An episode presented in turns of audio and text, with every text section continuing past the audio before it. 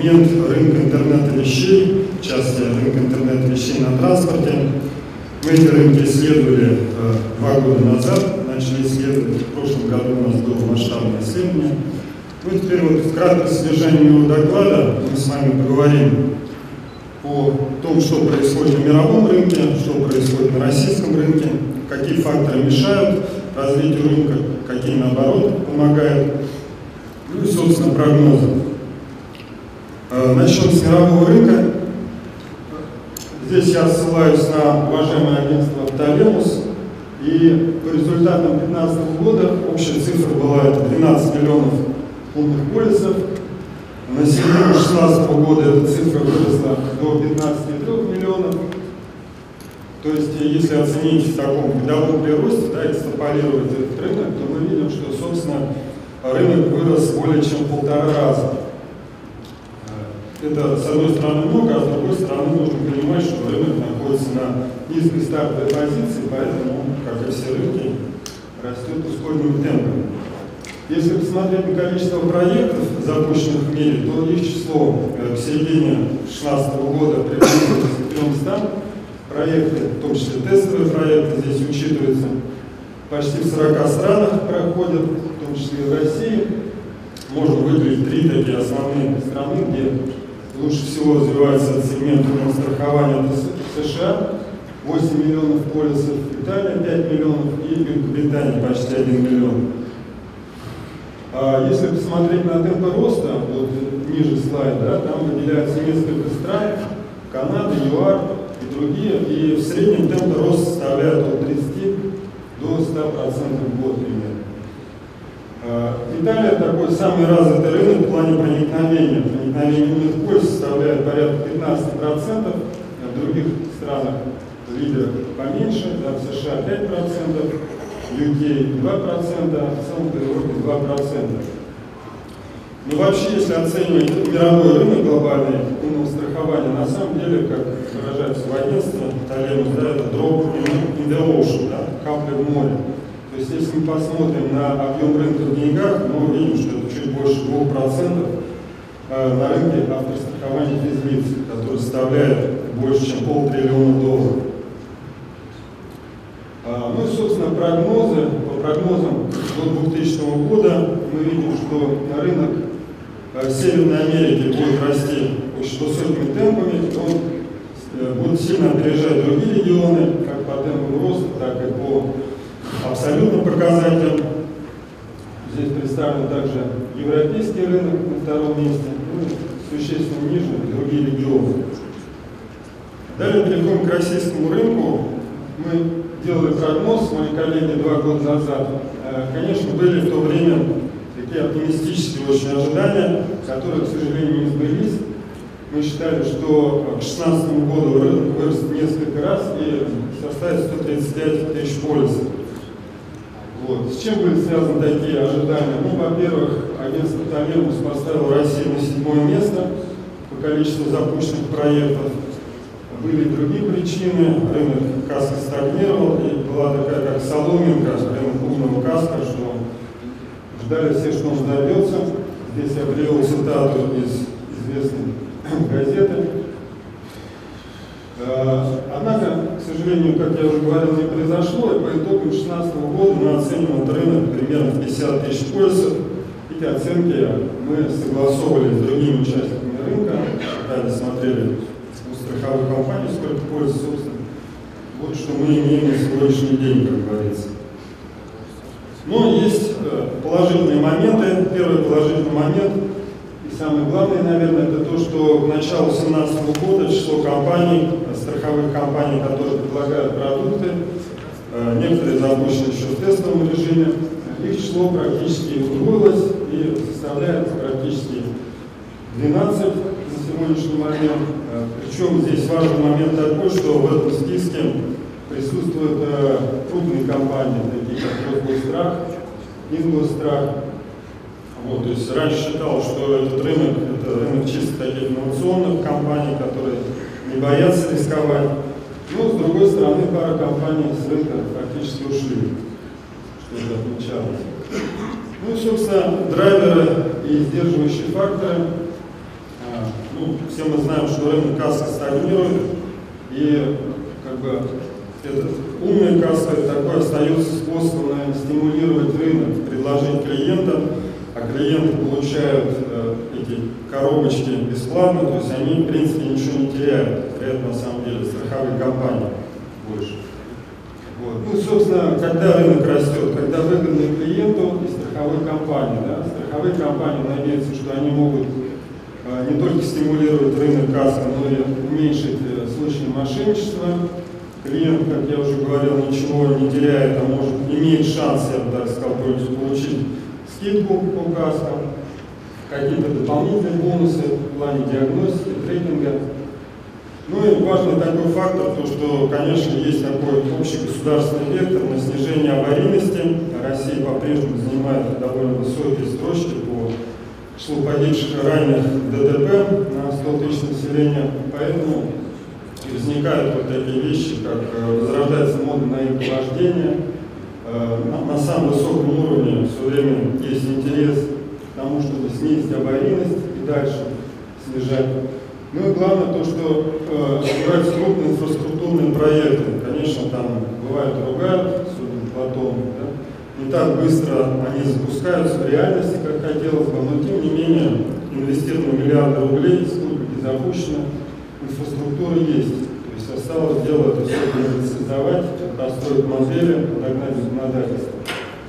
Э, возникают новые потенциальные потребители. Потенциальные потребители типа каршеринг, райдшеринговые компании, в перспективе удаленный беспилотный транспорт, который немыслим без какого-то страхования. А с другой стороны, существуют сдерживающие факторы, и самый главный сдерживающий фактор, наверное, по-прежнему недоверие стороны клиентов, как к страховым компаниям вообще, так и умному страхованию в частности. Э, ну, разные бывают формы, там, конечно, ругают и умное страхование, и не только умное. Это действительно, наверное, связано с тем, что не всегда прозрачно используются скоринговые модели, и очень там любопытные вещи. Форумах можно прочитать там, клиенты, которые используют э, круиз-контроль и просто ставят машину, скажем, на стоянку ночью, она у них по дворам где-то ездит, потом возникают там переписки страховой компании. То есть, видимо, есть какие-то еще погрешности технических средств, которые не позволяют нам адекватно оценить ситуацию. Ну и, собственно, все это приводит к тому, что э, клиенты не очень-то доверяют компаниям, что там записывают в черный ящик, какие-то там скоринговые модели. Ну, действительно, наверное, все-таки сложно получить скидку есть форма там, сообщения, есть звуковоч, да, но не удалось. А, отмечался уже, что проприетарное решение используется та коробочка, которая установлена в модели. Одна страховая компания установила, приходите в другую, вы уже коробочку должны. Все это сдерживает и отсутствие законодательной базы и достаточно судебной практики. А, ну и, собственно, основные тенденции, это они связаны еще с тем, что и сам рынок меняется. Есть в крупных городах, э, как минимум, да, такая тенденция, что э, по сути дела автолюбителям становится все дороже и дороже содержать свой автомобиль. То есть инерция после Советского Союза, когда люди покупали автомобили. Есть э, расширить рынок страховой телематики, по крайней мере, такие ожидания, да, что распространить э, добровольное медицинское страхование, там, браслеты здоровья, гаджеты трейдеры для животных и так далее. А, охранные системы а, стараются тоже внедриться, производители охранных систем на этот рынок, использовать эти данные как источник телеметрии. Есть попытки со стороны разных вендоров а, более глубоко анализировать поведение водителя на дороге, хотя эти модели еще, наверное, когда-то будут, может быть, перспективе использоваться. Сейчас используются более простые какие-то вещи. А, и важный момент – активное участие операторов мобильной связи в этом процессе. Пока, правда, я вижу один такой активный участник. То есть э, вендоры, операторы, извиняюсь, они дают не только связь connectivity, э, что самое главное еще учитывают роуминг, да, то есть если клиент приехал там, в Европу и нужно бежать большой трафик, то будет за это платить. Ну и представляет законченное решение, у них есть собственная линейка устройств, платформа и мобильное приложение. А, если говорить про устройства, мы уже видели сегодня на слайде, то, что видеоустройства наиболее популярные, и считается, что они а, так и дальше будут продолжать э, занимать э, наиболее большую долю среди других устройств. Ну и сами бизнес-модели меняются. Вот, э, один из операторов выступал на конференции Connect Car, он говорил, что ему не нравится то, что вот модель mileage, когда, которая учитывает пробег, она в России не используется. Мы видим, что вот одна из таких компаний, она уже внедрила скидки в зависимости от пробега автомобиля. А, перспективы и прогнозы. Ну, дальнейшее снижение ожидается рынка автокаска, данные прогноз Центробанка. Это, наверное, будет стимулировать страховые компании других участников э, к тому, чтобы стимулировать самих водителей, которые обязаны по каким-то причинам, как минимум, да, покупать эти полисы.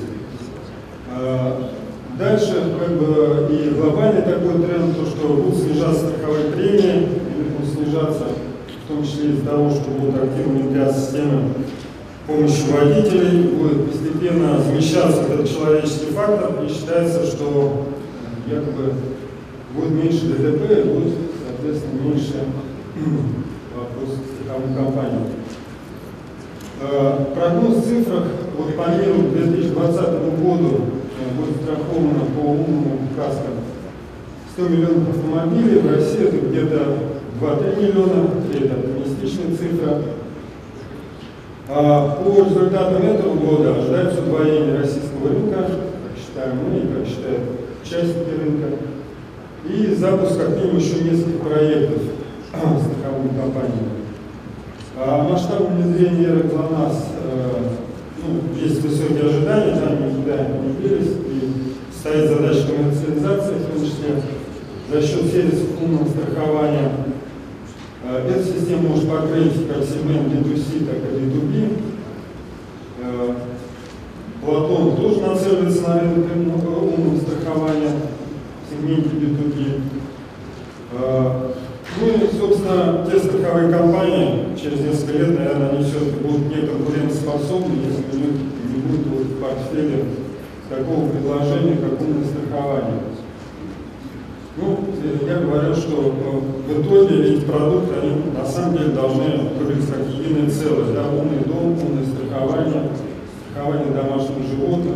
Эти услуги будут пакетироваться каким-то образом.